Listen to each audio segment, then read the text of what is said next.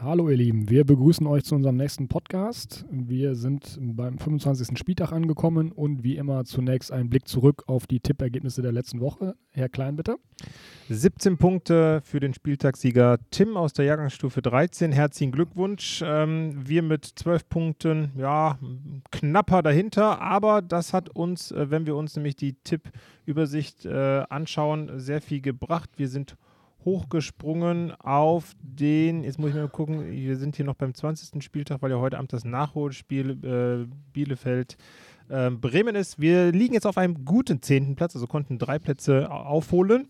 Aber es hat sich auch sehr viel getan diese Woche. Wir haben nämlich einen neuen Führenden. Jan hat Sophie vom Thron gestoßen kurzzeitig, hat jetzt die Führung mit einem Punkt Vorsprung übernommen.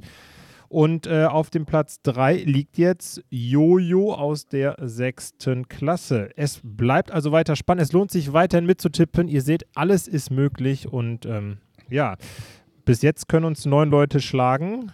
Mal gucken, was mit dem Rest passiert. Ja, äh, ich bin auch ganz froh, dass wir endlich mal wieder einen richtig guten Spieltag hatten. Ja, und jetzt heute das Thema, was wir besprechen müssen. Äh, ihr wart wahrscheinlich gestern auch alle überrascht, als ihr es gelesen habt.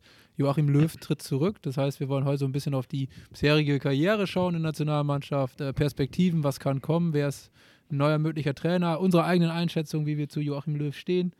Ja, ähm, das würde ich sagen, das ist unser Ziel heute, da mal ein bisschen drüber zu quatschen. Wie sieht es mit der DFB 11 aus? Ähm, fangen wir mit Herrn Hüves Einschätzung an. Ja, also auch für mich kam es gestern überraschend. Ne? Ähm, dass Löw jetzt zurückgetreten ist. Ähm, grundsätzlich halte ich sehr viel von ihm. Ich finde, der hat das die letzten Jahre sehr, sehr gut gemacht. Natürlich Höhepunkt 2014, der WM-Sieg, aber eigentlich letztlich beginnend mit der Zeit mit Klinsmann gemeinsam, ne, haben die da viel äh, aufgebaut, viele neue Strukturen geschaffen und letztlich ist die Arbeit ja auch gekrönt worden. Ähm, sehr wohl kann man, oder denke ich so ein bisschen, dass er den Absprung verpasst hat äh, und finde es aber trotzdem gut, dass er jetzt gesagt hat, ähm, ich höre auf, ähm, dass er das Turnier jetzt noch mitnimmt. Äh, wie sich das auswirkt, da bin ich mir nicht so ganz sicher. Ähm, aber ich glaube, grundsätzlich ist es jetzt gut, dass nach dieser langen Zeit da jemand Neues installiert wird. Ja, genau, es könnte so, so ein bisschen zum Umbruch in der Nationalmannschaft kommen, den er vorangetrieben hat, so im letzten Jahr gesagt hat, ne, ich nehme so drei Leute, Boateng, Hummels und Müller, nehme ich raus, obwohl die natürlich immer noch Top-Leistung und Müller ja seitdem bei Bayern ähm, ja eigentlich zeigt, dass auf ihn eigentlich nicht zu verzichten ist. Und ähm, jetzt ist es wahrscheinlich so die Möglichkeit, das ging jetzt so durch die Medien, dass auch für Müller, der hat ja am Wochenende schon gesagt, dass äh, er immer bereit ist, wieder einzutreten und ich glaube auch, dass wir den äh, im Sommer noch mit dem Nationalmannschaftsdress äh, sehen werden. Äh, bei den beiden Innenverteidigern vielleicht einen, aber nicht, äh, ich glaube nicht, dass beide mitkommen. Aber ich glaube, Löw hat das perfekt jetzt den Zeitpunkt gepasst. Momentan wird nicht viel über die Nationalmannschaft geredet. Er hat gesagt, ich höre jetzt auf, es ist ganz klar, der DFB hat die Möglichkeit, das nächste Vierteljahr zu planen, wer danach kommt und er hat jetzt wahrscheinlich auch mehr Möglichkeiten und ist dann nicht so der Umfaller, wenn er doch jemanden mitnimmt, der ähm, ja vorher doch irgendwie ausgebotet war, hat man das Gefühl. Und ich glaube, das ist so auch, ja, diese, du hattest das gerade schon angesprochen, seine, was hat er jetzt, 14, 15 Jahre äh, Nationalmannschaftskarriere, ist doch am Ende so ein bisschen getrübt. Also wahrscheinlich, ja, man hat gesagt immer so, wenn es am schönsten ist, man aufhören 2014, aber er wollte natürlich dann noch 2016 den äh, EM-Titel. Aber es hätte wahrscheinlich auch äh, nicht äh, schlimm gewesen, wenn er zwei Jahre vielleicht früher aufgehört hätte.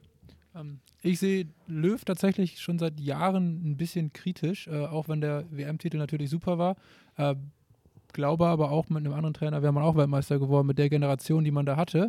Was ich Löw ganz hoch anrechne, ist der Umbruch, den er zusammen mit Klinsmann eingeleitet hat und vor allem auch die ähm, WM 2010, äh, wo er da mit der jungen Mannschaft um Özil, um Neuer, ähm, das, äh, die Weltmeisterschaft wirklich gerockt hat. Und ähm, wenn man dann die Perspektive auf Müller Hummels Boateng legt. Da finde ich auch, sind wir mittlerweile bei der größten Schwäche von Löw. Ähm, der hat eine gewisse Sturheit erreicht in den letzten 16, 15 Jahren.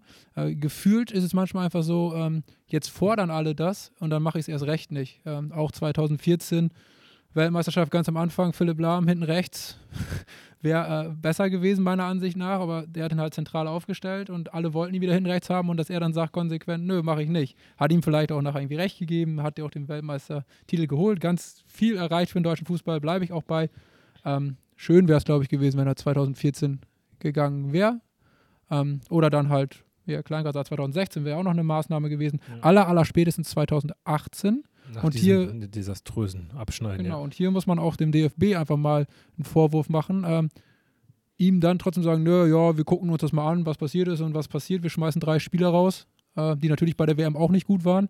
Aber Löw, Bierhoff und alle anderen dürfen weitermachen. Ähm, Ja, vielleicht haben damals ja auch schon die, die Alternativen äh, gemangelt, so ein bisschen äh, da einen neuen Trainer zu installieren. Also man wünscht sich immer so einen Klopp oder sowas, aber der hat ja auch gesagt, nee, ich habe jetzt noch drei Jahre Vertrag in Liverpool und Klopp ist, glaube ich, eher so jemand, der wirklich diesen Adrenalinkick äh, Seitenlinie jede Woche braucht. Der muss jeden Tag mit den Spielern zusammenarbeiten und dann ähm, ja, sich, keine Ahnung, zweimal im Quartal irgendwie, ist es so wahrscheinlich, also früher war es ja so, äh, zweimal im Quartal mit den Leuten zusammenzusetzen und dafür zwei Tage irgendwo in der Sportschule was zu erarbeiten oder im, im tollen Nobelhotel und jetzt pandemiemäßig, äh, ja, eigentlich fast ein Jahr zu pausieren oder so ganz, ganz kurze Lehrgänge zu haben, das ist, das ist nicht Klopp. Ich glaube, deswegen finde ich auch, glaube ich, Klopp ist jetzt noch nicht der richtige Nachfolger für Löw. Vielleicht nochmal in zehn Jahren, wenn er vielleicht doch mal was ruhiger wird, aber mh, deswegen, also mh, da hatten wir gerade auch drüber gesprochen, wer wäre jetzt so eine Alternative, wen könntet ihr euch vorstellen, der da das ähm, ja, Zepter in die Hand nimmt? ähm, kurz spieltaktisch auch noch zu Klopp. Äh,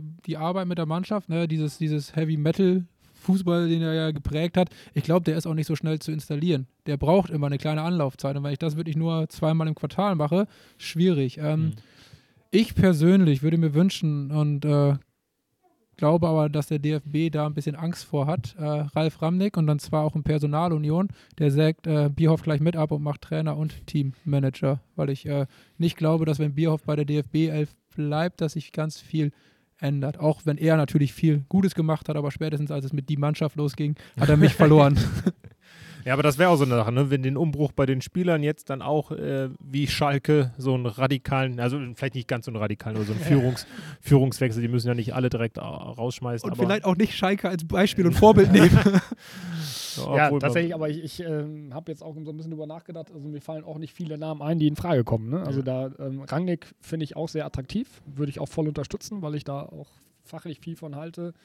Ähm, aber ansonsten, Ja, Hansi Flick wäre natürlich auch jemand, der die Arbeit mit der Nationalmannschaft kennt, aber ich glaube, der hat auch momentan zu viel Spaß daran, äh, mit dem FC Bayern München äh, weiter erfolgreich zu sein, weil das wäre auch einer, der noch einigermaßen jung ist oder ja klar auch schon ein bisschen in die Jahre gekommen, aber noch so ein Übergangskandidat ist. Ne? Also sonst mein Favorite wäre so ein Nagelsmann oder sowas, vielleicht auch so mal ein perspektivisch so Kofeld, die natürlich so eine ganz andere Art des, des, des, des Fußballs auch trainieren lassen und auch spielen.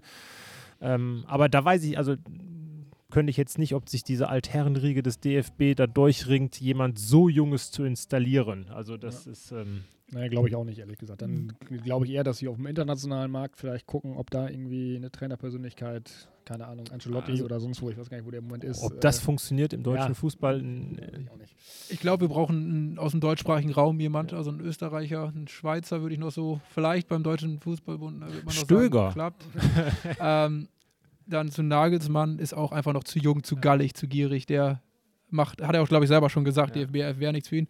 Äh, wen wir noch haben, ist halt äh, Kunz, der jetzt schon im DFB, äh, beim DFB arbeitet. Bestimmt auch kein schlechter ist, auch nochmal einen, einen frischen Wind reinbringt.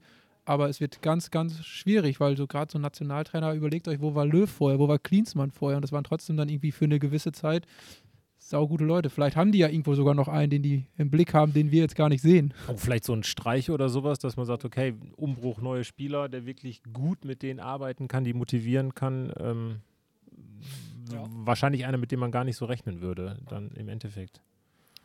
Wir werden das beobachten.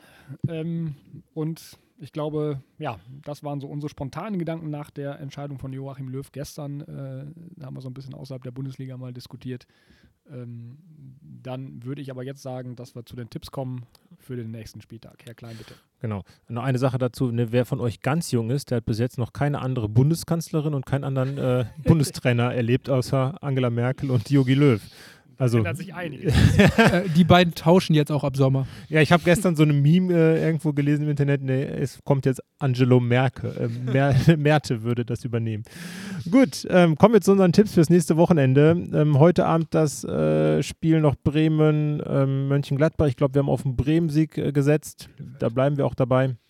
Und äh, wir tippen Augsburg gegen Gladbach 1 zu 3, Mainz gegen Freiburg 0 zu 0, äh, Wolfsburg Schalke 3 zu 0, Bremen geht 0 zu 3 in Mün äh, gegen München unter, ähm, Köln gewinnt 2 zu 1 gegen Union Berlin, Dortmund 2-0 gegen Hertha BSC, beide Tore Haaland auch eins nach verschossenem Elfmeter. Und äh, Leverkusen 2-0 gegen Bielefeld, Leipzig gewinnt 1-0 gegen Frankfurt und den Abschluss machen Stuttgart-Hoffenheim mit einem Unentschieden 2-2. Gut, das war's für diese Woche. Viel Spaß beim Tippen und ihr hört nächste Woche wieder von uns. Macht es gut. Ciao. Ciao.